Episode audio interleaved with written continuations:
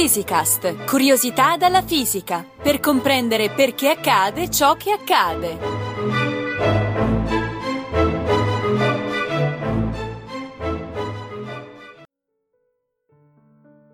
Ciao Giovanni, scusa, una domanda. Ciao Chiara, dimmi tutto. Senti un po', ma i Kelvin non sono un'unità di misura della temperatura? Sì, perché? Perché allora non capisco una cosa. Ho appena comprato un po' di lampadine di ricambio per casa e non sapendo bene quale scegliere, me ne sono fatta dare sia a luce calda che a luce fredda. Mm. Sulla confezione di quelle a luce fredda c'è scritto che la temperatura è di 4000 Kelvin, mentre su quelle a luce calda c'è scritto che la temperatura è di 2700 Kelvin. Sì. Eh, qui dicono che quelle a luce fredda hanno la temperatura più alta e sono quindi più calde e quelle a luce calda sono più fredde, hanno cioè temperatura più bassa. Ci deve essere un errore da qualche parte, no? Eh, in effetti hai ragione. Questa cosa della luce calda e della luce fredda confonde un po'. Comunque no, non c'è nessun errore, è tutto corretto. E com'è possibile? Procediamo con ordine. Sì. L'aggettivo calda o fredda che si attribuisce alla luce Mhm. dipende dalla sensazione termica che un certo tipo di luce richiama alla nostra mente, Sì. che a sua volta dipende dal nostro modo di percepire i colori e la temperatura. Le lampade a luce calda sono quelle la cui luce tende un pochino verso il giallo, che è il colore del sole, del tramonto, del fuoco, Sì. di cose che insomma fanno pensare al caldo. Le lampade a luce fredda invece hanno una dominante azzurra, sono più bianche, come la neve, il ghiaccio, l'acqua, che la nostra mente associa evidentemente alla sensazione di freddo. Certo. È per queste ragioni che in generale su qualsiasi dispositivo termico come i rubinetti il rosso indica il caldo e il blu il freddo. E quindi mi aspetterei che una lampada a luce calda abbia una temperatura più alta di quella a luce fredda, e invece il contrario. È proprio così. E c'è una ragione per questo, che dipende da quello che in fisica si chiama il corpo nero. Brrr, che nome sinistro. E non c'è niente di cui aver paura, anzi, lo studio del comportamento di un corpo nero Sì. ha portato i fisici a ipotizzare l'esistenza dei quanti di luce e di conseguenza alla formulazione della meccanica quantistica. Ma va, davvero? Racconta un po' che sono curiosa. Eh, lo sapevo, mettiti comoda allora. Devi sapere che all'inizio del 1900 il cosiddetto problema del corpo nero Sì. era un vero e proprio rompicapo, nessuno ci capiva niente. Il problema consiste in questo. Se osservo un pezzo di carbone lo vedo nero, Beh, certo. ma se lo accendo dopo qualche istante diventa luminoso e assume una colorazione rosso brillante. Anche questo è naturale. Naturale che, se è naturale, la fisica deve essere capace di spiegare questo fenomeno, non Mm. credi? Sì, certo. E non lo è, non, lo è in, non è in grado di spiegarlo? E non lo era. All'epoca, la termodinamica, la branca della fisica che si occupa del calore e dei suoi effetti, Sì. era già ben consolidata, mentre l'elettromagnetismo di Maxwell pareva aver risolto il problema legato alla natura della luce, identificandola come un'onda elettromagnetica. Lord Kelvin, uno dei padri fondatori della termodinamica, da cui la scala delle temperature prende il nome, Sì. si era addirittura spinto a dichiarare che ormai la fisica aveva scoperto tutto quello che c'era da scoprire e che non ci sarebbe stato più nulla da fare per noi. E naturalmente si sbagliava. Eh certo, e aggiungerei per fortuna, altrimenti sarei disoccupato. Ecco, Ma torniamo ad analizzare quel che succede a un corpo ad alta temperatura. andiamo. La prima cosa che si nota è che qualsiasi corpo, quando raggiunge una temperatura sufficientemente alta, comincia a emettere luce, purché non bruci prima naturalmente. Certo. Quello che poi si vede sperimentalmente è che se scaldi un oggetto, questo diventa prima rosso, Sì. poi giallo e poi sempre più sul bianco azzurrino, Mm, mm, man mano che la sua temperatura aumenta. mm, Avrai visto qualche volta immagini di fonderie di metalli o di vetri. chiaro. Quando il metallo fuso esce da una fornace è di colore bianco brillante, mentre il ferro di un maniscalco, che è più freddo, o forse dovrei dire meno caldo, è rosso.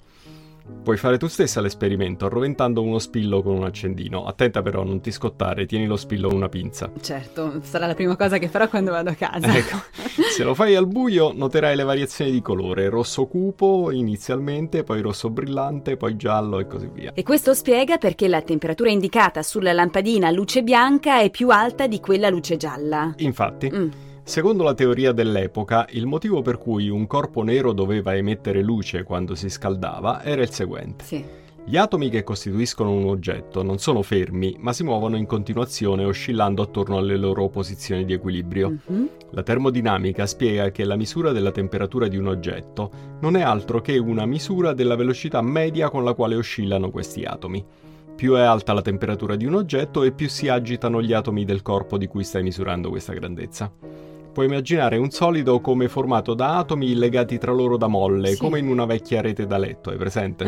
certo. Alzare la temperatura di un oggetto significa scuotere questo sistema con maggiore violenza, uh-huh. in maniera tale che gli atomi agli estremi delle molle si muovano sempre più rapidamente quanto più si aumenta la temperatura. E perché questa agitazione degli atomi dovrebbe portare il corpo a emettere luce? Questo lo spiegava l'elettromagnetismo. Ah. Gli atomi sono a loro volta composti di particelle elettricamente cariche, mm-hmm. elettroni e protoni. Quando una particella carica accelera, emette quelle che si chiamano onde elettromagnetiche, successioni di campi elettrici e magnetici che si propagano nello spazio come un'onda. Certo. Su questo principio si basa per esempio l'emissione di onde radio dalle antenne che permettono di irradiare i programmi radio e tv, il segnale wifi e quello dei telefonini. Sì. Se gli atomi che costituiscono un materiale oscillano, lo fanno anche i loro costituenti che, essendo carichi, si comportano come previsto dall'elettromagnetismo, cioè emettono onde elettromagnetiche. Ma a quanto ne so, gli atomi sono composti di protoni che hanno carica positiva ed elettroni che ce l'hanno negativa. Non si cancellano gli effetti dell'uno con quelli degli altri? Non necessariamente, gli elettroni infatti sono molto più leggeri dei nuclei formati dai protoni. Quindi questi ultimi si muovono pochissimo, mentre gli elettroni ballano che è un piacere. Ma scusa, allora che cosa c'entrano le onde elettromagnetiche con la luce?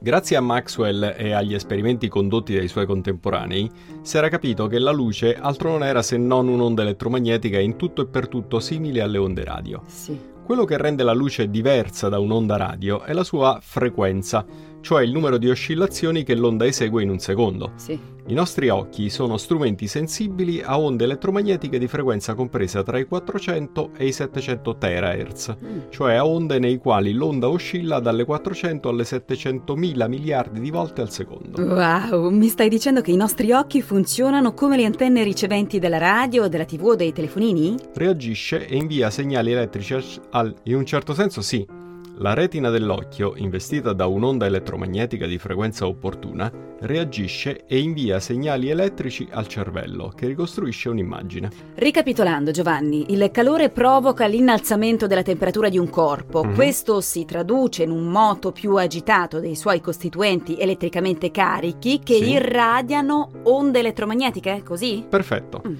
E se la frequenza delle onde è quella giusta, tu vedi luce provenire da quel corpo. Sì, però scusa, no? Non mi pare che gli oggetti emettano luce solo quando sono caldi. Io riesco a vedere tutto ciò che mi circonda anche se è freddo, quindi significa che dagli oggetti che ho intorno proviene luce già, no? Ma la luce che normalmente vedi provenire da un oggetto non è quella emessa da quell'oggetto, ma quella con la quelle illumini per esempio quella del Sole. Certo, certo. Quella luce è diffusa in tutte le direzioni dall'oggetto e per questo lo vedi. Un corpo abbastanza caldo invece emette luce propria. Sì. Lo spillo dell'esperimento che ti ho descritto prima alla luce del Sole lo vedi anche quando è freddo, ma solo se lo scaldi lo vedi anche al buio. Ok, ok, quindi gli oggetti emettono luce propria soltanto se sono molto caldi. Non proprio. Ah.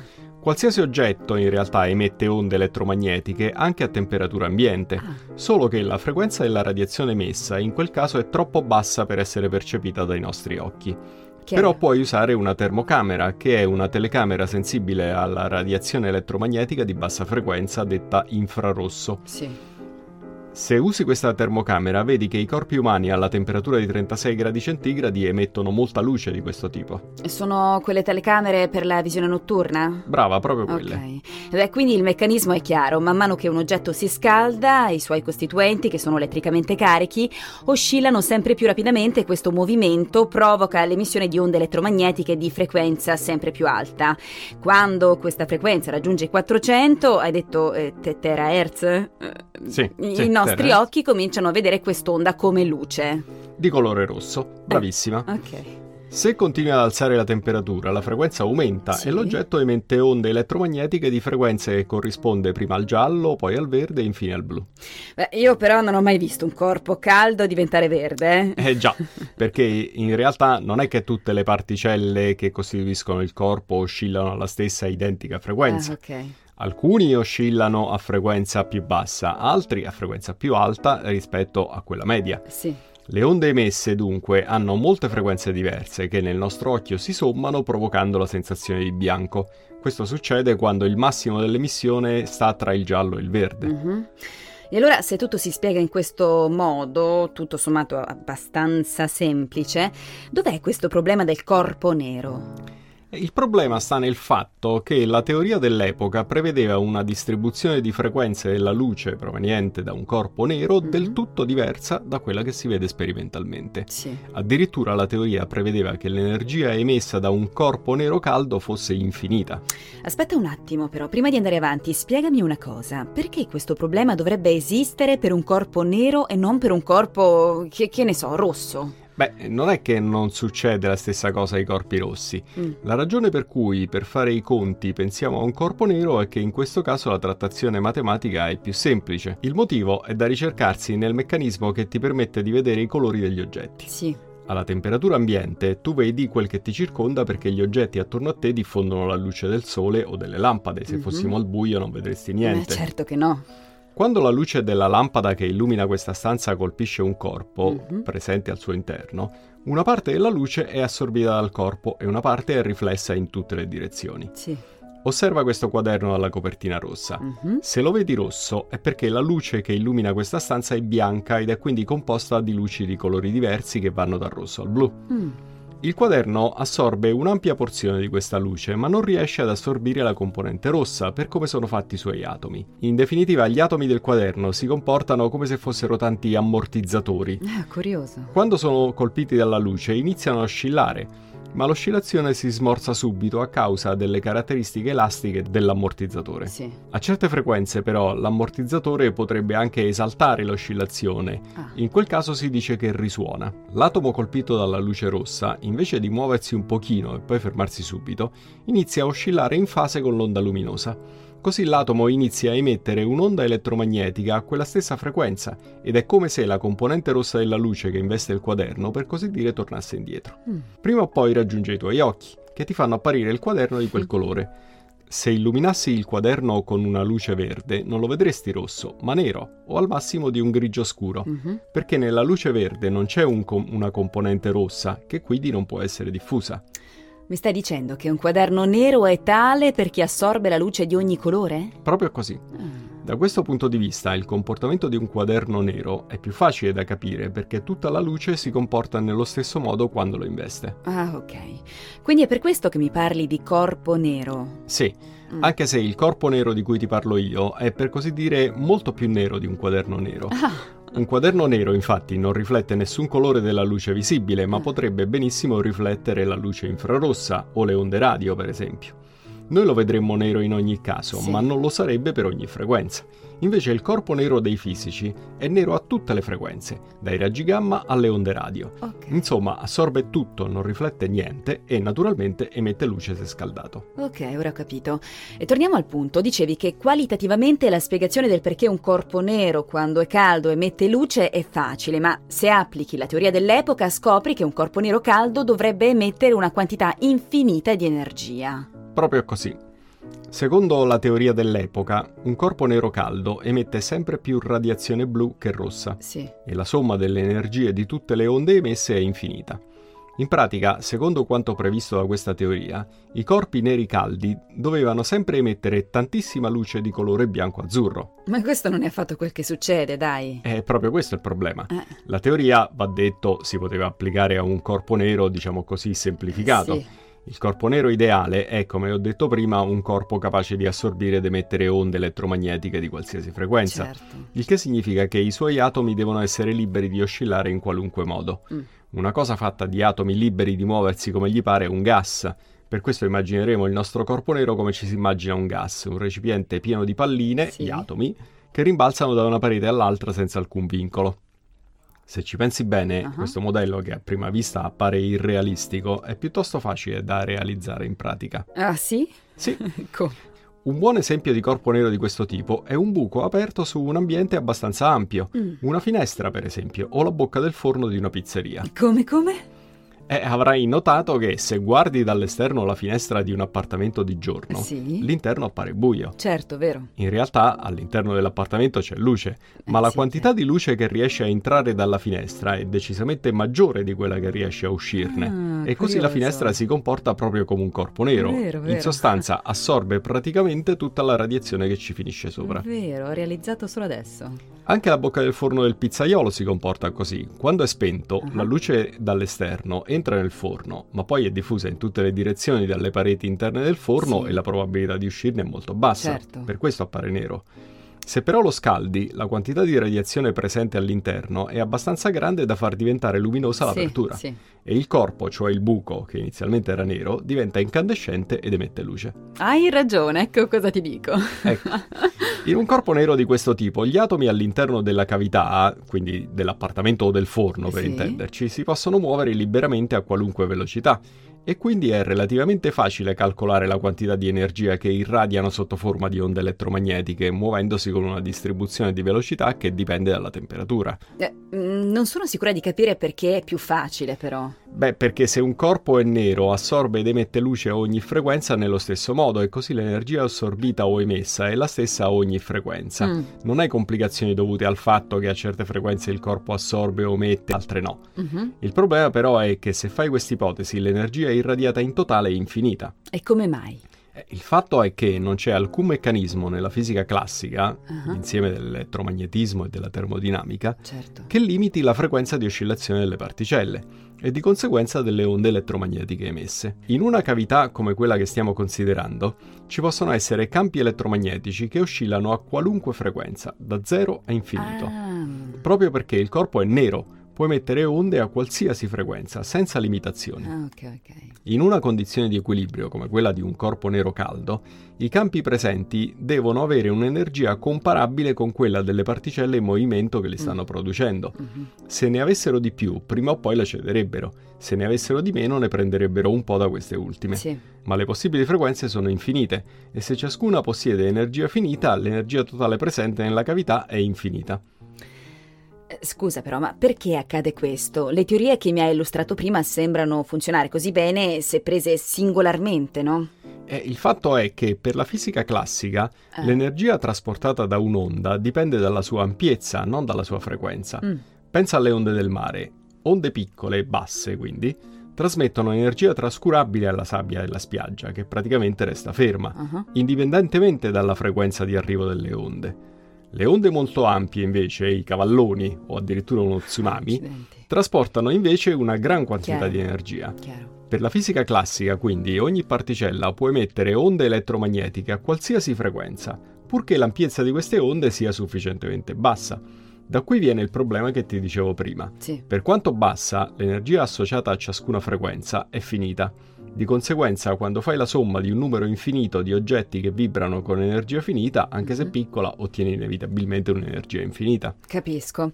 Quindi anche se qualitativamente il modello sembra funzionare, quando si fanno i conti si capisce poi che è sbagliato. Beh, allora come si risolve? Il problema lo ha risolto Max Planck, un Mm. fisico tedesco, nel 1900. Sì.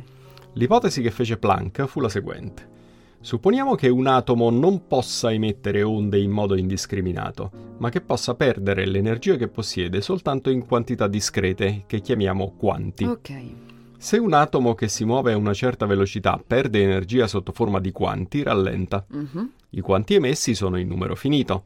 Ogni atomo può emettere pochi quanti, al limite uno solo, di alta energia, Mhm. oppure molti quanti di bassa energia.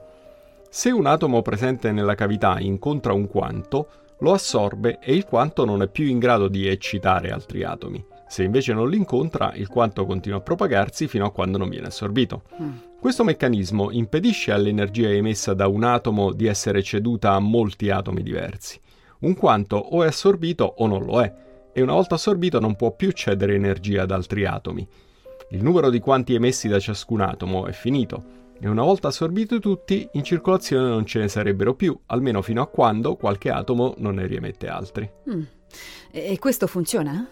Naturalmente, se conti il numero di quanti che possono essere emessi tenendo conto della loro distribuzione in, energia, scopri che la quantità di energia emessa a ogni frequenza è esattamente uguale a quella che si misura sperimentalmente. Ah.